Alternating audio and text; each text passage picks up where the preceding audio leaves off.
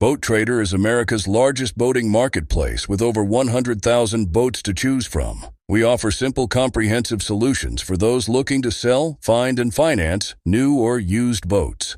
Visit BoatTrader.com to get started. Boat Trader, America's largest boating marketplace, offering easy financing and over 100,000 boat listings to choose from. Sell, find, and finance new or used boats on America's largest boating marketplace. Visit BoatTrader.com to get started.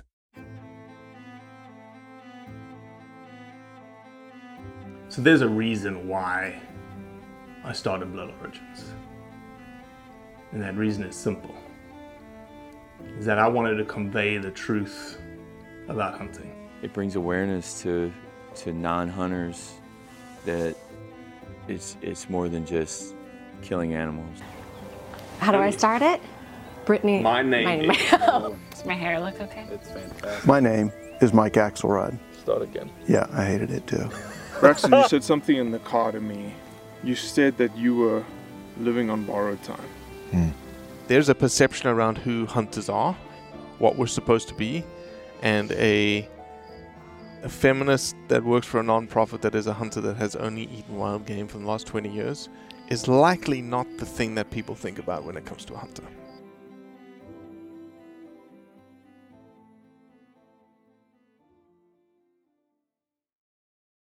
Jens Ulrik Hogh is essentially the blood origins of Europe.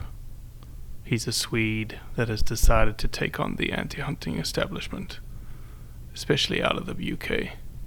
He writes letters to the tabloids, calls them out. One of his favorite subjects is a guy called Eduardo Concalves. You see, Eduardo wrote three books. The one that we talk about is a book called The Killing Game in which Jens decides to debunk all of the anti hunting quote unquote facts. And as you'll find out, he speaks the truth and debunks the lies. Well, there we are. We're rolling. And uh, what time is it in Sweden right now? It is uh, 15:26 in the afternoon. Is Half it beer, past. beer o'clock yet? Sorry? Is it beer o'clock yet? Uh, for me, beer o'clock during holidays like this is around 11. well, that's amazing. It's amazing. Well, this is the first time we're actually getting to sit down and chat with each other. I know that we interact a lot through social media, and Absolutely. we uh, we are on the same path in terms of conveying the truth around hunting. And I'm certainly excited about today's conversation because it's all about the truth, right? Yeah, it is. It is all about the truth.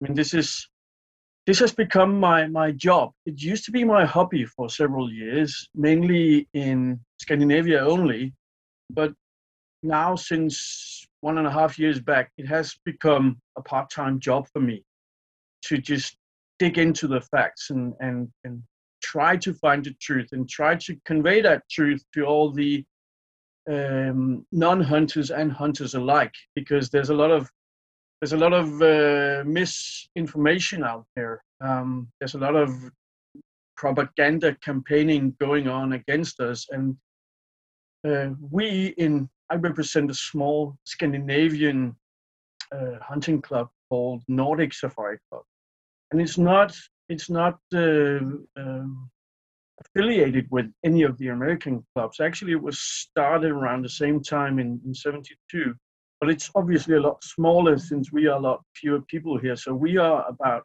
2,500 members. But uh, this club hired me one and a half years ago just to, to, to get into that fight um, and actually spend some working hours doing that. It, it's a dream job for me. I, I, I like that. Well, I've done a very poor job of introducing you, uh, but everyone can hear that you're not from America. You're from Sweden and Scandinavia. So why don't you go ahead and introduce yourself, Jens? Yeah, my name is uh, Jens Ulrik. I am uh, turning 50 next year. This year, actually. Wow. Um, I've been a hunter since I was 16 years old. I've been doing a lot of freelance writing for uh, Scandinavian hunting magazines, and four or five years ago, I started to try to explain hunting to non-hunters, mainly in Scandinavian newspapers and Scandinavian TV stations. And that was my my way into the job I have now, where I I, I try to do this more or less professionally, at least part time. Um, so so uh, I'm writing less and less about uh, hunting and guns, which I used to do all the time for the hunting magazines, and more and more about the facts behind hunting and nature conservation, the consequences of hunting, which I think are the only thing that matters. I think that this public debate is almost focusing, focusing entirely on whatever people feel about our perceived motives to go hunting, which honestly I think is nobody's business. I mean, um, because it has nothing to do with the actual consequences of hunting, which is everybody's business because that's that's the whole nature conservation part of it. So um, no, as I said before, I have an interesting job, and, and lately that job led me to uh, to go through 800 pages of, of this. There's three books, three very similar books, and, and they are extremely similar because, you know, a lot of the chapters are basically copy pasted from one book to another. I suspect that he did three books just to sell more books and to, mm. to seem a little bit more serious. Now there's three books behind this campaign to ban trophy hunting. His name is, and I, I only learned to pronounce his name right actually two days ago. His name is Eduardo Gonçalves. I used to call him called Calves, but uh, no, it's Gonçalves.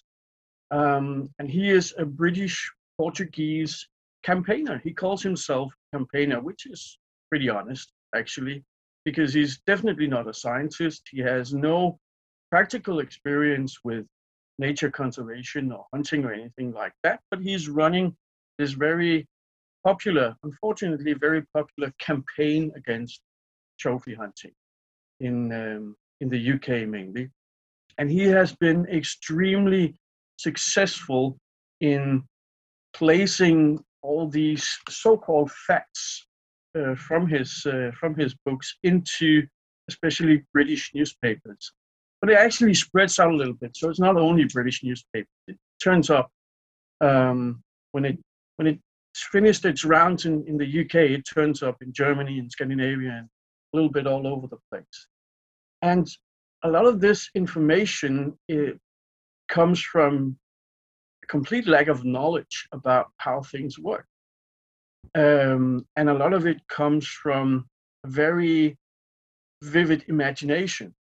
Uh, because a lot of this is, is, is simply made up, up. I mean, there's there's no way to tell how how did that thought enter his head because there's no sources to to support this information so actually um, i started I, I bought the books which was painful painful experience you know to actually pay money to that guy um, these books are printed on demand in in las vegas um, there's no page numbers in them There's? No, There's no page numbers in the entire uh, no, book?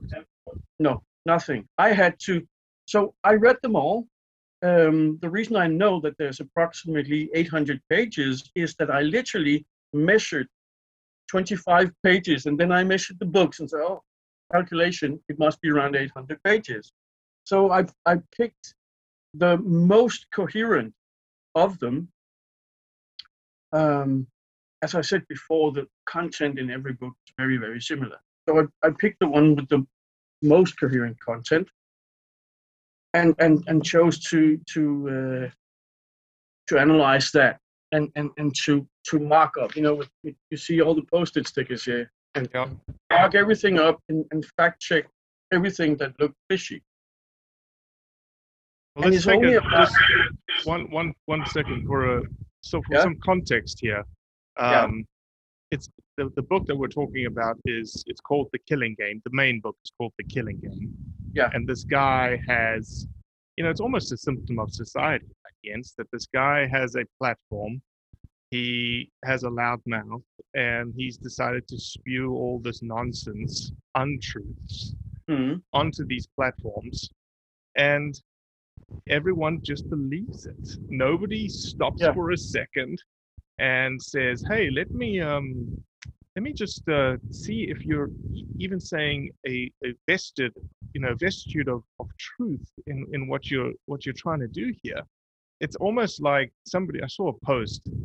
Uh, since we're recording this on April the 2nd, I saw something on April the 1st being April Fool's Day, and someone says, April Fool's Day, the only day that people fact check news articles that come out over the newsletter. Isn't that There's a lot of sad? truth there. It's just Yeah, and so it- sad, right? It is sad, and and what's make what makes this even more sad is that I must admit, hands down, that this guy has been a lot better at building a positive relationship with British press and British politicians than we on the pro hunting side. Um, so he has a lot of allies, and and these newspapers, even serious newspapers like the Guardian, the Times, that kind of non-tabloid newspaper, are more or less uncritically just publishing this stuff without fact checking. And and and again, if you have just a little bit of, of background knowledge, there's a lot of these uh, claims that you will immediately say, well, ah, this cannot be true. And it's it's not that difficult to fact check. I, I, I was actually surprised that that that none of the uh, bigger hunting organizations did that a year ago. Um, but now I did it, and it, it's it's just as we expected. It's it's just disorganized rubbish. It's it's it's really like I, I, as I, I said to um, I said to Charlie Jacoby the other day from Field Sport Channel. It's it's almost like if you imagine somebody firing a battery of fireworks into a kindergarten and just waiting to see what happens. That's how organized this is. I mean, it's just shooting in all directions, um, and and there's no there's no structure and there's no the, the only thing that that is that is the same throughout all the books is that I've come to learn that everything here is basically lies. Everything written in these books are basically only written if he thinks that it might hurt trophy hunting. Cool. And mind you, to this guy, every every kind of hunting is trophy hunting. He never defines what he actually means by trophy hunting, which is also a little bit peculiar considering that he is the head of a campaign to ban trophy hunting. So, what exactly is it that he wants to ban? Well, when you read the books, it's everything involving killing wild animals. Because according to him, culling uh, feral pigs in Texas is trophy hunting. According to him, trophy hunters made the passenger pigeon extinct in the 1800s. Um, everything is trophy. Right. Yeah. Well, let's get into the fun part. And I know Yeah. that uh, based on all your research and all the, the, the post it notes and whatnot, you have decided to debunk some of the so called truths Yeah. in this guy's book. And uh, we're going to help you in that we feel like we can do a couple of proof videos to the to the truths that you have debunked, which is good, absolute crazy good proof. So Yeah. um, why don't I just turn it over to you? And I know we've you've, you've sent me six, so why don't we just Yeah. start with your favorite one out of the six first, and we'll go through a couple. Yeah. Okay. So I think my favorite one is is uh, is is the claim that in one year alone, American hunters were allowed by the U.S. Fish and Wildlife Service to import 79 chimpanzee trophies, hunting trophies, from the Cameroon. No, just make sure that every, everybody got that chimpanzees, because that's So- what's sold at SCI every year, right? Right. So they got uh, import permits for 79 chimpanzees in one year alone, as he writes. I, I'm reading this and I said, oh. And I read it again and think, "Ah, chimpanzees? It says chimpanzees. So um, I get in touch with a few people who works with CITES permits in the US, and, and everybody's immediately saying to me, well, that's a clerical error. It must be um, because nobody's hunting chimpanzees. Nobody has been hunting chimpanzees legally for decades. Um, and we we go a little bit deeper into this, and and and we I found out that there's actually only one record, um, and it is 79 chimpanzees hunting trophies going from the Cameroon to the U.S. in 2007. And it's Which is- labeled as a hunting trophy. Yes, which is fairly recently. So I get in touch with this this uh, U.S. guy who works with the CITES permit in the U.S. He says, well, whenever you want a CITES import permit for an endangered animal into the U.S., no matter what the purpose is, um, you need to publicize the application for that permit according to the uh, Endangered Species Act. Hmm and so so it's it's public information whether or not anybody has applied for a permit. And he immediately just finds that application for chimpanzee trophies from not trophies chimpanzee scientific samples from the cameroon going into the us in 2007 so we found those 79 chimpanzees and of course they were scientific samples for research um, so that that turned out to be pretty easy. So immediately I go on to the next one. It was labeled as a trophy hunt hunting. It was. was it, it in was. CITES, right? Exactly. So so so you know many many CITES professionals have explained this to me. There's more than 17 million records in the CITES database. So whenever somebody is exporting or importing any species that are on these appendix, appendixes in, in CITES, you basically have to enter that into the database. So there's a lot of room for clerical errors.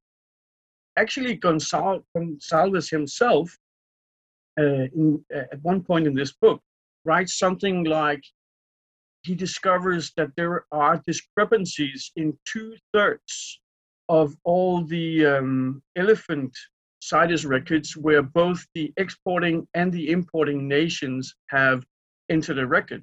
So they rarely agree how many trophies were exported and how many trophies were imported.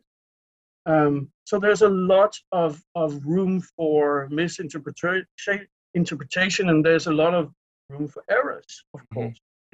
Um, so the next and I mean, a lot of, of, of the really juicy claims in these books are based on CITES and the CITES database. Um, so the next one I looked into was that he claims, and, and, and he's backed up by Dr. Jane Goodall, who is basically the Mother Teresa of, of nature conservation. Right. She wrote the foreword to this, and she agrees with him on, on a lot of these points. How do you think that even happened, right? That she actually wrote the forward to this without even, because she is, she's a, you know, a very renowned scientist, has worked Yeah. all across Africa, and it is it was it, you know, dare we say it? Was it simply a money thing? Was it a, I'm not going to read this, but I'm going to do you a favor and write a letter and just slap it wherever you want? That's crazy for Jane Goodall to to just do something Yeah. like that without any semblance of what am I writing this letter for? And has anyone just d- double checked what this this Exactly, be- because because some of these claims are outrageous. I mean, Jane Goodall has been working with chimpanzees for a lifetime. So so how how can she not stop at that information that U.S. hunters have shot 79 chimpanzees for hunting trophies in 2007? She must. There must be some bell ringing. I know that Jane Goodall, on a personal level, really really dislikes hunting. She said Mhm. that many times, and I, I, I respect that. It's it, it's her right to have that opinion. But I cannot respect that she, with the scientific background she has, and with with that scientific credibility, uh, promotes obvious lies like this. And then it's it's it's just, and I do not care what kind of status she has. That's just simply not okay. So so so the, the, the next one, which is is clearly Jane Goodall's favorite, is that um, in Zambia they have uh, monkey breeding ranches. Oh, that was a good one. Yeah. So so in Zambia they are breeding vervet monkeys for trophy hunting. That's the claim. And again, just like with the chimpanzees, I stop and I think, ah. You know, I've, I've been to I've been to Southern Africa maybe 30 times over the last 10 years. You come from South Africa. We we all know that there's a lot of vervet monkeys and they are not welcome basically anywhere. Well, it's almost like it's the pest that hangs around the lodge. It's the pest that hangs Exactly. around the chalets that'll steal Yeah. your food. Uh, Yeah. They're just a ubiquitous, very, you know, can live in that urban rural interface very, very easily, right? Exactly. And and, and I, I know and I realize that many Westerners sees any monkey as, as sort of a, a little human being because of their resemblance to us. But to people living in southern Africa, it's a pet pest much like rats are to, to people living in the UK. I mean they are poisoned, they are shot, they they are considered a pest. Um, so typically if you are hunting in southern Africa and you come across vervet monkeys, um, and you ask the uh, PH, "Am I allowed to shoot one?" He will laugh at you and he says, "If you don't, uh, you will have to buy me beer or something like that," because they really want typically that population reduced. So there's no there's no money in that species for hunting tourism whatsoever. It's just a pest species like more or less like jackals and baboons and, and stuff like that. And that's just how it is in in in, in relation to, to, to the whole money flow in, in the hunting tourism industry. So the claim that somebody would on purpose breed a pest animal that will bring in no money is ridiculous. So I went into the CITES database to check that. And there was one, one, one single record of a vervet monkey ever being traded in the world, ever, uh, as uh, a captive red hunting trophy. But it was not from Zambia, as they both claim in this book. It was from South Africa, because you know, as being from South Africa, that this two letter country code for South Africa is ZA. No, Jens. ZA stands for Zambia. No, it doesn't. And and Gonzalez didn't know that either. And and I just wonder, what about all the other information that pulled from that database? I mean, Zambia has a lot of a lot of, of of stuff to answer for now, also regarding captive bred lions and what have you. They must have. If he thinks that everything labeled ZA is Zambia, then then um, then we have a problem. Um, and and again, I mean, there's, there's no way that anybody would start a monkey breeding ranch to breed monkeys that are worth nothing and sell one in 21 years. I mean, what, how, how, how, does that idea? Um, I mean, I mean, this is just Sounds like the truth. yeah, ridiculous.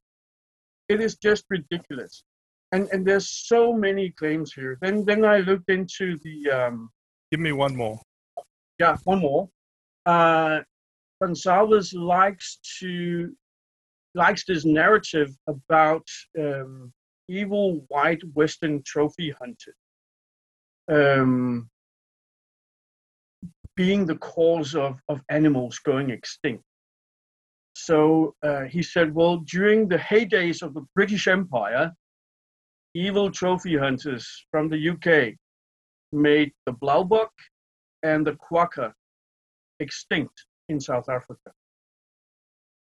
So I, I look into this once again. The blauwbok became extinct in 1799 or 1800. South Isn't Africa was before it got colonized? Yes, it is. South Africa, it, it was colonized, but by the Dutch. It was not a part of the British Empire. It didn't become a part of the British Empire before a few years later. So the British Empire can be blamed for a lot of stuff, but not for the extinction of blauwbok. Furthermore, these these Dutch settlers they came there in, in 1652. There were hardly any blauwboks when they arrived because the habitat for blauwbok were disappearing naturally, and because the close relative of the blauwbok, the uh, roan, was moving in from the north. So there was a very very small population to begin with, and they shot these animals. End of story. Then they move on a few years to the quagga. Um, now, for those who don't know what a quagga is, can you just give a... A quagga uh, was for many years believed to be a species on its own. It's, it's a horse-like creature. Um, you could say it's a brown zebra with stripes on only the front part and, and, and a more solid brown on the back part of the animal. Um, and for many, many years, people believed that this was a separate species because it looked so much different from regular zebra. But we, but we know from genetic research that a quagga is basically um, a subspecies of a regular plain zebra. So it's a color variation, you could say. And it lived in the southern part of what is nowadays South Africa. And, and it was hunted to extinction by, by the early South Africans. It was shot for food, it was shot uh, skins and, and um, it disappeared. The last one was shot in the wild probably in 1878, but it was shot in the Orange Free State, which was not a part of the British Empire. I, I, and I'm, I'm, I'm sure you can testify to that as being a proud South African that mm-hmm. The Orange Free State did not become a part of the British Empire until the end of the Boer War, which was in 1902. So again, we can blame the British Empire for a lot of things, but not for the extinction of the quaggas in the wild. And let's think about it. Those those animals, you know, like a blauwbok, like a quagga, in those yeah. time periods, no yeah. one is looking at it, quote unquote, as a trophy, right? Those animals are being looked at as food, plain and simple. Like we're feeding our families, yeah. we're feeding the troops, essentially, with all the wars that are happening. Exactly, and and also as a competitor to livestock. Oh yeah, I mean, yeah, they, yeah. They needed land for their for their sheep and for their goats and for their cattle, and everything that ate grass just got wiped out. And and and we did the same all over the Western world. We were just 200 years ahead of of of South Africa, because for obvious reasons, um, we were here for a longer time than, than, than Europeans were in South Africa. So it's, it, it's just happened all over the Western world. We just got rid of all the wild competition we had and we ate it. Right. Simple as that. So Jens, um, you know, wh- what's what do we do, right? I know that you have you've done a lot of work I do, we do at Blood Origins, we push out video after video after video, just constantly. You know, it's almost like, to me, it's almost like we just have to keep pushing this avalanche of content against, mm-hmm. you know, the the masses. Yeah. What are your thoughts to, you know, what are we looking like in the next five years? Because it certainly has amped up, right? Things have really amped up in the last twelve months, eighteen months. What's next? what I'm re- what I'm really hoping for is that somebody within the scientific community will actually pick up on on, on this material here because in the UK these books uh, has been treated somebody said they're treating them more or less like the stone tablets handed down to them from deity above um, these books have been sent out to every single member of parliament in the UK. So this is the information they presently have. We as a hunting community have been sleeping a little bit. And let's be honest, they are not very interested in, in our take on it at all because we are not unbiased. But I know that there is a lot of, of conservation scientists who take an interest in not defending hunting, but defending using hunting uh, tourism as a tool, as an incentive for nature conservation because they know it works. Um, so I'm really hoping some of these scientists that are not hunters will pick up on this and, and take a hard factual look at these books and write something about the actual uh, value of, of, of the facts in this rubbish because that would make a difference because we need to get into the mainstream press with this message. And and i'm going to try for sure. The next thing i'm going to do after i i reach 15 or, or, or 20 um, debunked facts is that i'm going to write an open letter to jane goodall but i seriously doubt i'm going to try but i seriously doubt that any of the big british newspapers will will touch it because it's not popular Goodall is popular. Right. Hunting is not popular. Uh, so, so, so this is this is the uh, challenge we're facing all the time. But, but I,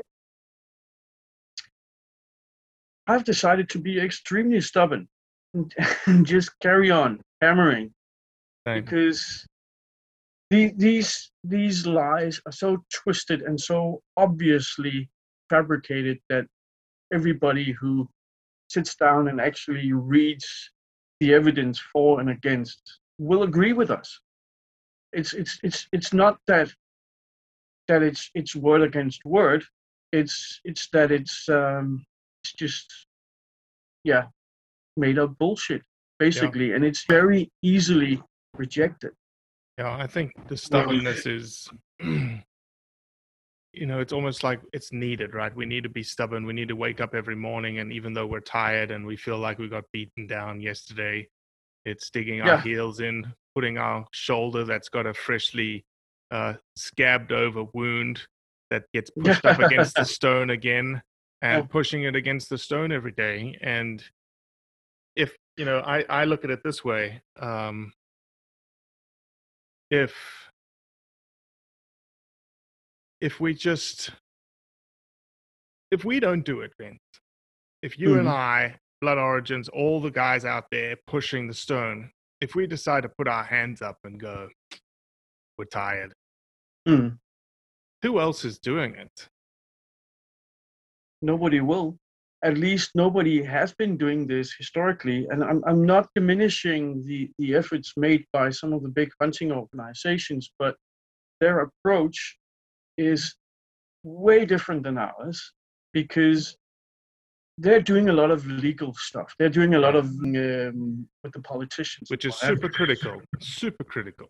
Absolutely, but they have not been very good at reaching the general public. Those eighty percent uh, non-hunters in in the middle of our democracies who are not really against hunting. They're not really for hunting. So both sides of, of the debate are, are, are pulling in these people. But the anti hunters have been much more clever at, at pulling than we have, and they have been doing it for a lot longer than we have. So, so we need, and, and we're still experimenting, we really need to find ways to get our message across to, to that general public. And, and honestly, I don't think that the hunting organizations have been very good at that. No, if you if you ask anybody in the street, who do you know the SCI? They will not know what, and and it's even worse here in Europe. Our big hunting organizations um, are completely unknown to the non-hunters, and and some of them actually even to the hunters. Um, you know um, what? I've got this crazy idea and I actually mm-hmm. talked to my team a little bit. When I say team, my, my the yeah. guy that works with me, two of us. Yeah, yeah, yeah. um, I have a dog under the table. There we go. I said to him, I said, wouldn't it be cool? And we did some investigating in Australia for duck mm-hmm. hunting because they're under a, a, massive duck hunting push right now from the antis yeah. and the Animal Justice Party. I said, wouldn't it be cool to have a fund, hundred thousand dollars sitting in a fund, in which we could take ads out in newspapers anywhere in the world yeah. at a moment's notice. Just like yeah. be very nimble. Reach out to Jens. Jens reaches out to us and says, "Hey, we've got uh, you know something controversial is coming. Like we've got a wolf season that's about to open. We know the antis are going to slam us down the throat. Let's mm-hmm. put an ad in the newspaper now that runs for two weeks. That is." Everything about what hunters are doing in in Sweden, yeah. What an idea, right? It's out of yeah. the box, but it requires money. Yeah. But that's the tactics of the other side. It is, and they have money.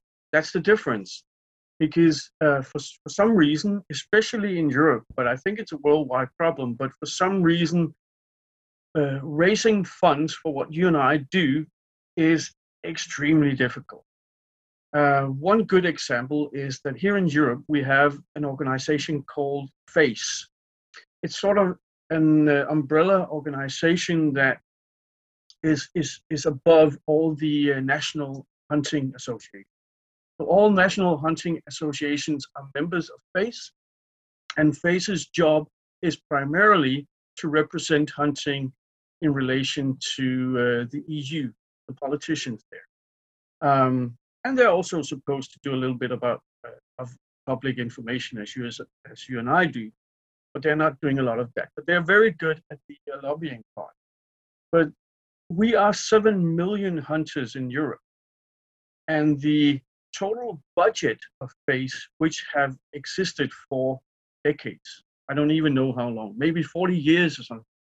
The total budget of FACE is, as I recall it, round about a million euro. It's nothing. It's nothing. So each European hunter is actually not even contributing through his uh, membership fees to national hunting organizations a single euro. You know, and that's I mean, where the other side has it, right? The other side has two things that yeah. I wish we had. Number one, mm-hmm. zeal, and both of them are they're, they're, zealots at both of them. Number one is giving, giving mm-hmm. money to the cause that they love. Yeah. Number two is those guys are zealots when it comes to sharing content.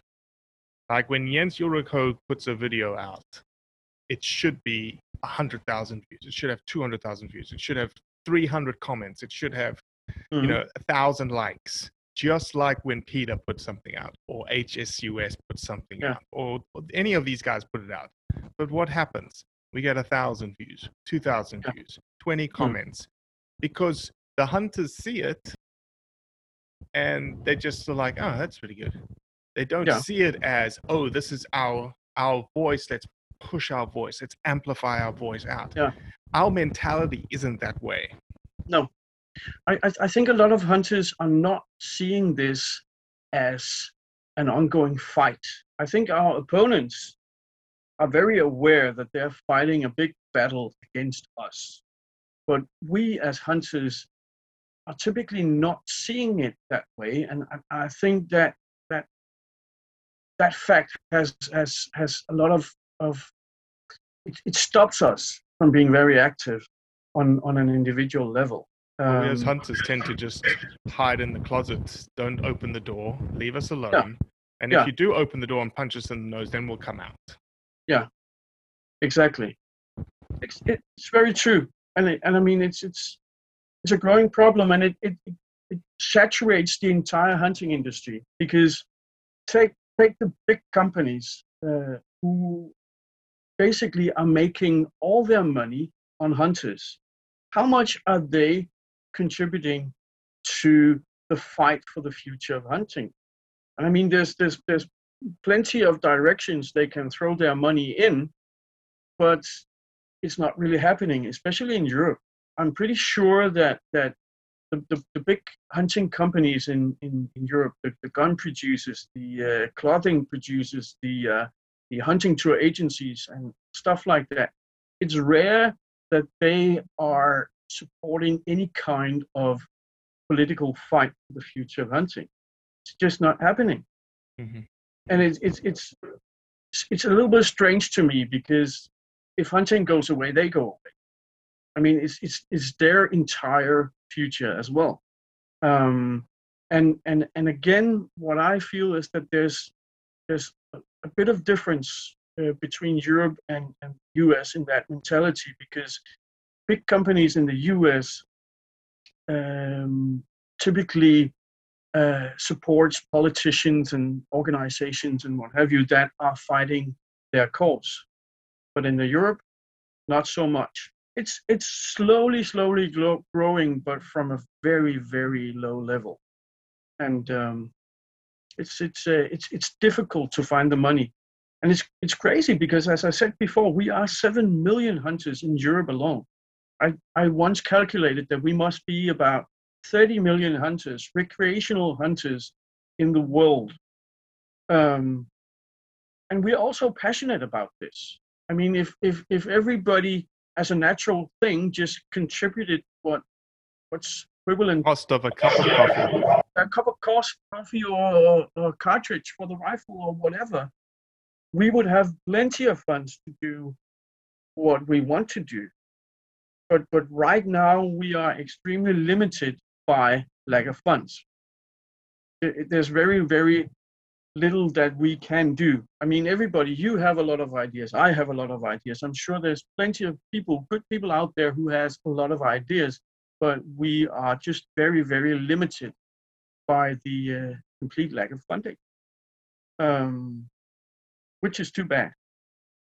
Well, so um, we're going to figure it out. And we're Yeah. going to try and raise more money and we're going to try and keep pushing the stone every single day. And uh, Absolutely. Jens, We I have- am. Go ahead. we have one big advantage to the uh, over the anti-hunters, and that is that we actually have the truth on our side. So we do not have to remember what we said yesterday, because we we know what we said yesterday.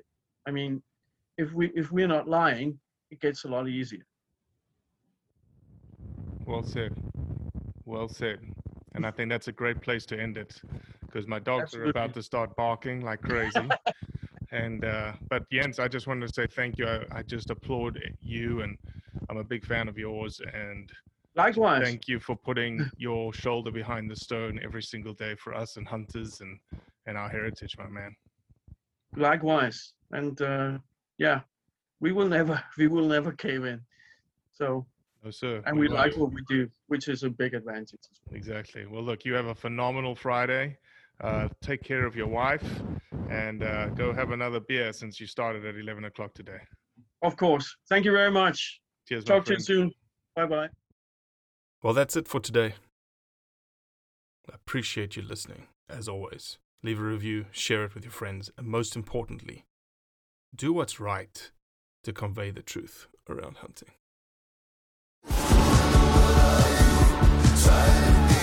Pursuing wild game in wild places. Tune in to Hunt Stand Presents Saturdays at 8:30 p.m. Eastern. Waypoint TV, the destination for outdoor entertainment. You want to succeed, you want to fish, you want to be one of the greatest.